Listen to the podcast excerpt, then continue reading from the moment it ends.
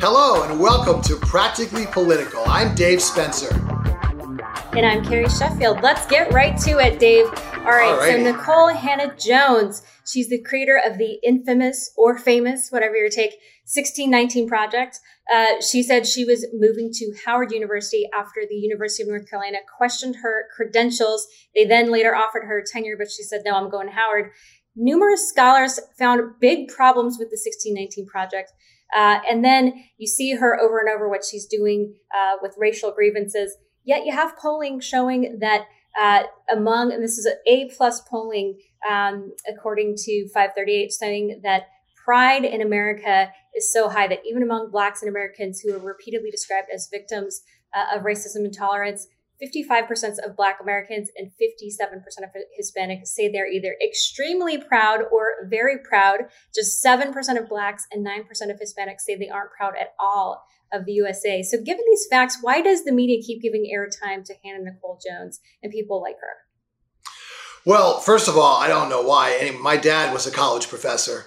And last time I checked, you have to have academic credentials and you have to earn it and you've got to go in front of students I mean, the 1619 project, as I said before, is historical garbage. It's not rooted in fact, it's rooted in bias.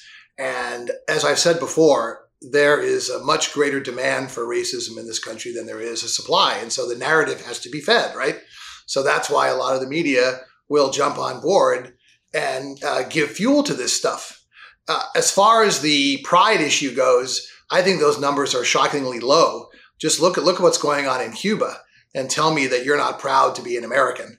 Uh, I think these numbers should be higher, and I think there has been a lot of uh, effectiveness by the media and by you know the Abraham Lincoln type people in beating down this country and making people feel that they're less proud to be Americans and that they're less proud to wave the flag. And to me, it, it's a real shame because I think this is the greatest country around.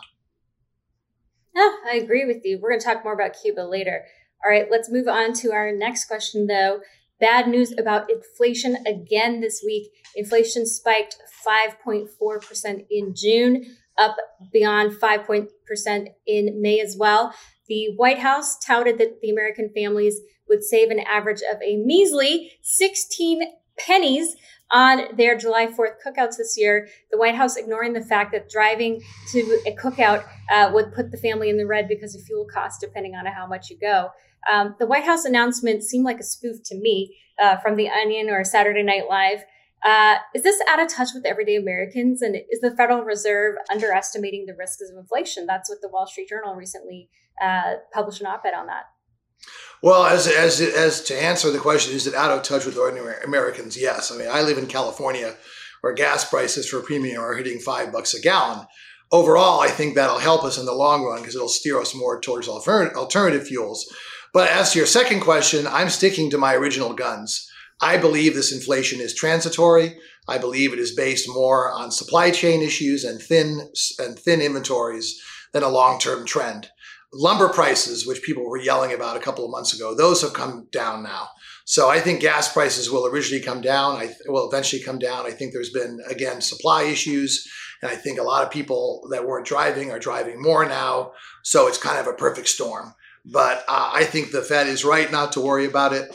And I would be very, very surprised if you had uh, some long term spike in inflation because I think the fundamentals, if you look at the bond market and things like that, the fundamentals are very indicative of no real long term in- inflation threat.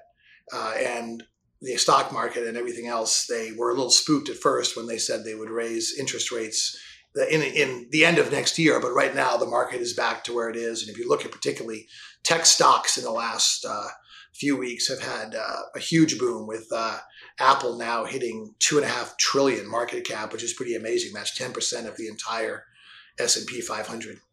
Ah, well, stay tuned. We keep debating this, Dave. Uh, let's move to another topic here. The liberals are steaming mad at let the recent Supreme Court decision six to three, a ruling upholding some voter integrity laws in Arizona. There was a writing by uh, Justice Samuel Alito for the majority. He noted that Arizona voters may vote uh, by mail or in person for nearly a month before Election Day. Why are liberals hysterical about this ruling, given that in Arizona you have nearly a month to vote? What does this say about how serious someone takes voting if they can't do it over the course of an entire month? It's all about saying that voting is a sacred right, but how sacred is it if you, you can't make it a priority? Well, I agree. And this is just another chapter in what I honestly think is one of the most feckless responses and strategic uh, things I've ever seen for any party addressing anything. The Democrats are so incompetent when when it comes to this. This Arizona law, which which basically just outlawed ba- ballot harvesting, which is where you can go and collect ballots for other people, which is controversial at best. And it said if you go to the wrong precinct, and I don't care what people like Joy Reid say, people don't accidentally go to the wrong wrong precinct. They've been voting there typically for for elections for generations. They know where it is. But having said that, this law on a scale of one to ten, I've told you what worries me is some of these laws, like in Georgia, that allow the legislature to overrule county boards. And by the way, that provision was taken out of the Texas law. So the Texas law has been defanged considerably. But uh, this is like a one and a half out of 10. It is so minor. And yet you have the, the boy crying wolf here where Democrats are going apoplectic. And I just think it reduces their credibility on the issue because pick your battles. You know, even HR one doesn't deal with with the counties being overridden by the by the state legislature. So I think it really hurts their cause. And once again, Democrats are spending so much time trying to change the rules while Republicans are being very effect- effective at bending them. All right. Well, we'll keep following across the country these different states. Meantime, let's go to our final topic, the wild card. Let's go to Cuba. So, Cuba erupted in protest this week with many people angry and frustrated, taking to the streets demanding freedom. Republicans, like former UN Ambassador Nikki Haley, said that some members of the Biden administration actually think the protests in Cuba are about COVID 19 and not decades of oppression and suffering under a brutal communist regime. How embarrassing. That's a quote from her.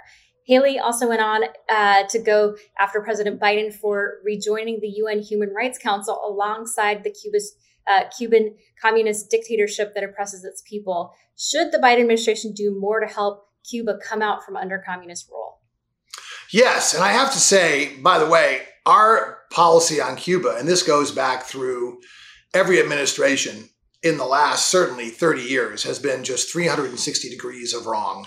You know, our policy has been good if you hate the regime, it's been good if you love the regime. It just has been very ineffective. It hasn't achieved what we wanted, what, what, what we've wanted to. And I must admit, the Democrats, when you have people like Bernie Sanders who honeymooned in Cuba, and you have uh, some people talking about, well, this is about COVID, really? Well, the uh, Cubans get five. Yeah, yeah. Well, Cubans get five eggs a week. This is about food shortages. This is about lack of freedom. This is about the lack of the internet, which is cut off. So I think what we need to do is we need to get food supplies there, make the government forcibly stop those supplies, which will be international embarrassment, and get satellite internet there so people can at least communicate. You know, I've heard people that were on phone calls and the phone calls were cut off in the middle because the government controls the internet. So as much of all of us would love to see us just go in there and overthrow the government, you really can't do that.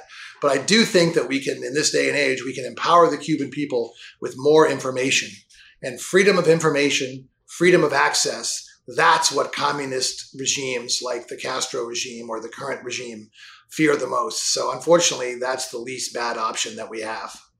All right, Dave Spencer, thanks so much. This has been so much fun as always, folks. Please come and join us every session for Practically Political. Love to hear your thoughts. And Carrie, once again, thanks for uh, making it a great show. All right, folks. And make sure to follow us on social media. Until next time. Thanks, Dave. Thanks, everyone.